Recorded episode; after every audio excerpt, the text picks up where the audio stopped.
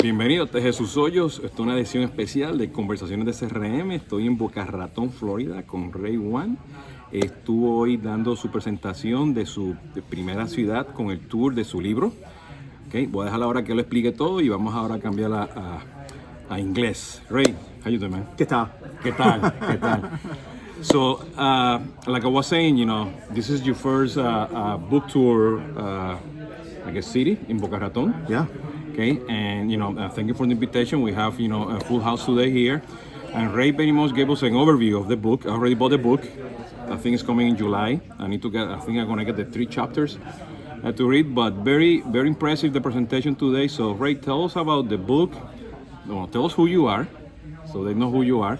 You know, I tweet a lot and retweet a lot of what he does too as well. But tell us what you do and what is the book all about. All right, so what's really important is digital transformation is not enough. We've actually seen a rise of digital giants, and they actually build their business models differently. And what the book will do is show you how these digital giants operate, and more importantly, how you can partner to compete with digital giants. Um, if you want to build one, we can show you how to do that too. And then more importantly, it's build, partner, or perish. Because if you don't do that, you might not survive. And really, how to build the partnerships to go against the digital giants. And then there's the last piece of the book, which is going to seem very surprising. I'm a free market capitalist, but you need fair and free markets for innovation, for customers to succeed. And we'll talk a little bit about that. And that's what's in the book at a high level. Okay, you you discuss about you know having the digital data networks. What that means? That's a great point. So, data driven digital networks are the heart. These are the platforms, they're 100 year platforms. And what they do is they bring the digital insights in. They actually figure out, help you understand, create a competitive moat, and they're built on a concept around decision velocity. Humans make a decision one per second. It takes us six to eight weeks to get it out of management committee. That's not fast enough. Machines make 100 decisions per second, sometimes 1,000 decisions per second. That asymmetry is what we're competing against in this new world. These data driven digital networks help you with decision velocity. They connect large networks of users together, and more importantly, they help give you the digital monetization capabilities and the insights. That's what we're trying to build. Okay, as you know, in Latin America, we have all these uh, the last mile delivery apps. We have the fintech, and Ray, you know, every time that I go and see him, you know, he talks about Domino's Pizza. Okay, and, but now there's a different story about Domino's Pizza that has to do with the digital giants. Ray, could you explain, you know, the, the Domino's Pizza before and today? So, what Domino's has done a really good job with is they won the battle for digital transformation.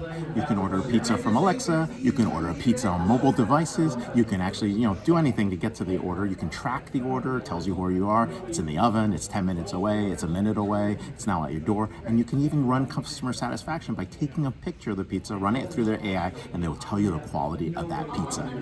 That's amazing. They won the battle. But here's the problem. How often do you order Domino's pizza? Probably no more than once a week. Maybe you have kids, maybe twice a week, but you probably order from delivery apps more often, two times, three times, four times a week.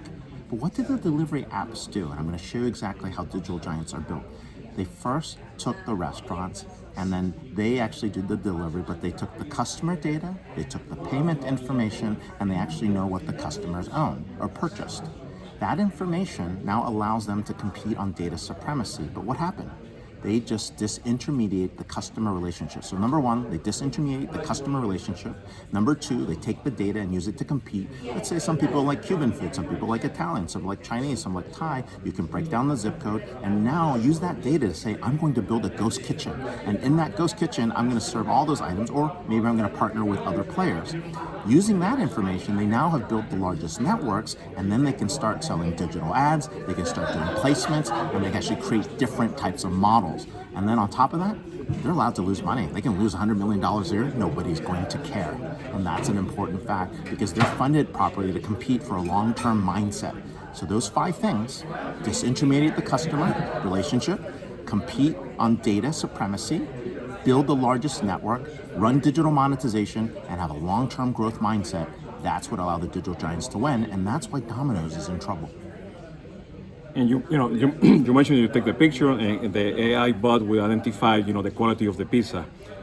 You know, we, and, and that's one data point. The other data point that you mentioned that digital transformation is not, is, the, is only one thing. You need a lot more.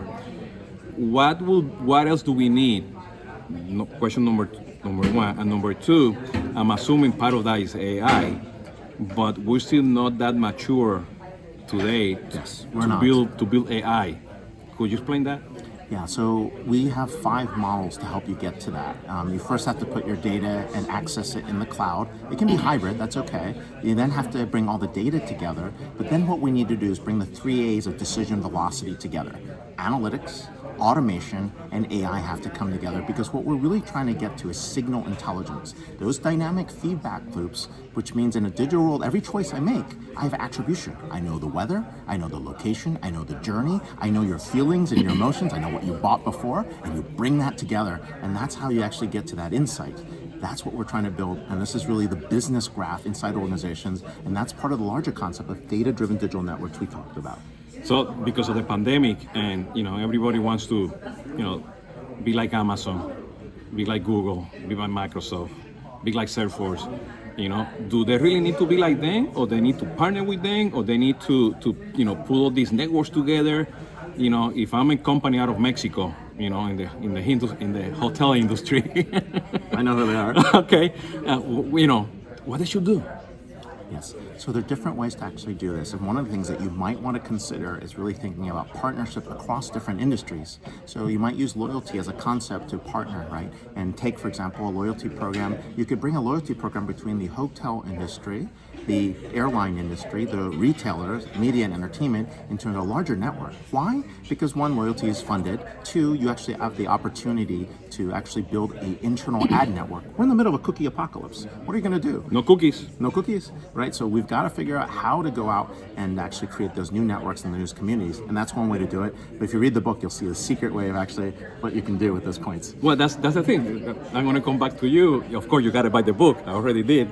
Uh, but Ray, I'm I'm already doing that. I already have a network.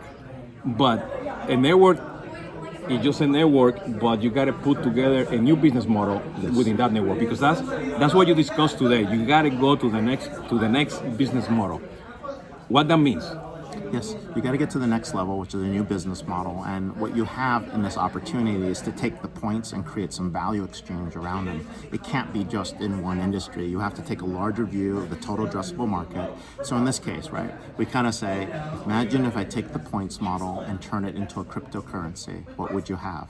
Because a loyalty program is tax-free, value exchange. It's funded, and more importantly, it brings together all those different industries. And you can now take that point system and turn that into currency. So anybody who has access to the internet has a way to transact. Think about how hard it is actually to do transactions. You brought up that question today, right? I have to actually use cash to translate, but if I had a mobile app that actually has and serves as currency and onto a loyalty program in many of the places that I do in my lifestyle business, I now have the opportunity to actually reach even more people, build a loyalty program that's built around their lifestyle, and more importantly, build a cryptocurrency and ad network at the same time. Yeah, the question that I asked uh, Ray today, you know, in the higher education, you know, in Latin America, you know, if you want to pay, sometimes you gotta go locally to the to the bank, to the branch, okay, and do the transaction. You cannot do it over the phone. You cannot do it over the internet. So that's not digital transformation, and that you are not partnering with the bank. That's just another process that you're gonna do to com- to you know to get your transaction, but that's not a business model, you know. So that's that's that was my question, you know. So in that particular case, you know, universities they need to partner, you know, with fintechs and other companies to, to aggregate the data, facilitate the process, and change the business model. It's not just another transaction. You just you know you gotta change the business model. Ray, how do we find your book? Where where where we can buy it? You can find the book on Amazon or anywhere books are sold. We're trying to do pre-orders. If you do it by July 13th, if you check uh, my website, there's a way to get to the first three chapters for free. Uh, www.raywang.org. Uh, but more importantly, I'm hanging out with the top CRM thought leader here. Uh, thank you for having me, Jesus. No, likewise. What's the name of the book? Everybody wants to rule the world. Catch it. See you next time. Esto ha sido Jesús Hoyos de CRM Latinoamérica, una versión cortita de conversaciones de CRM con este gran señor Ray Juan. Nos vemos hasta la próxima. Muchas gracias.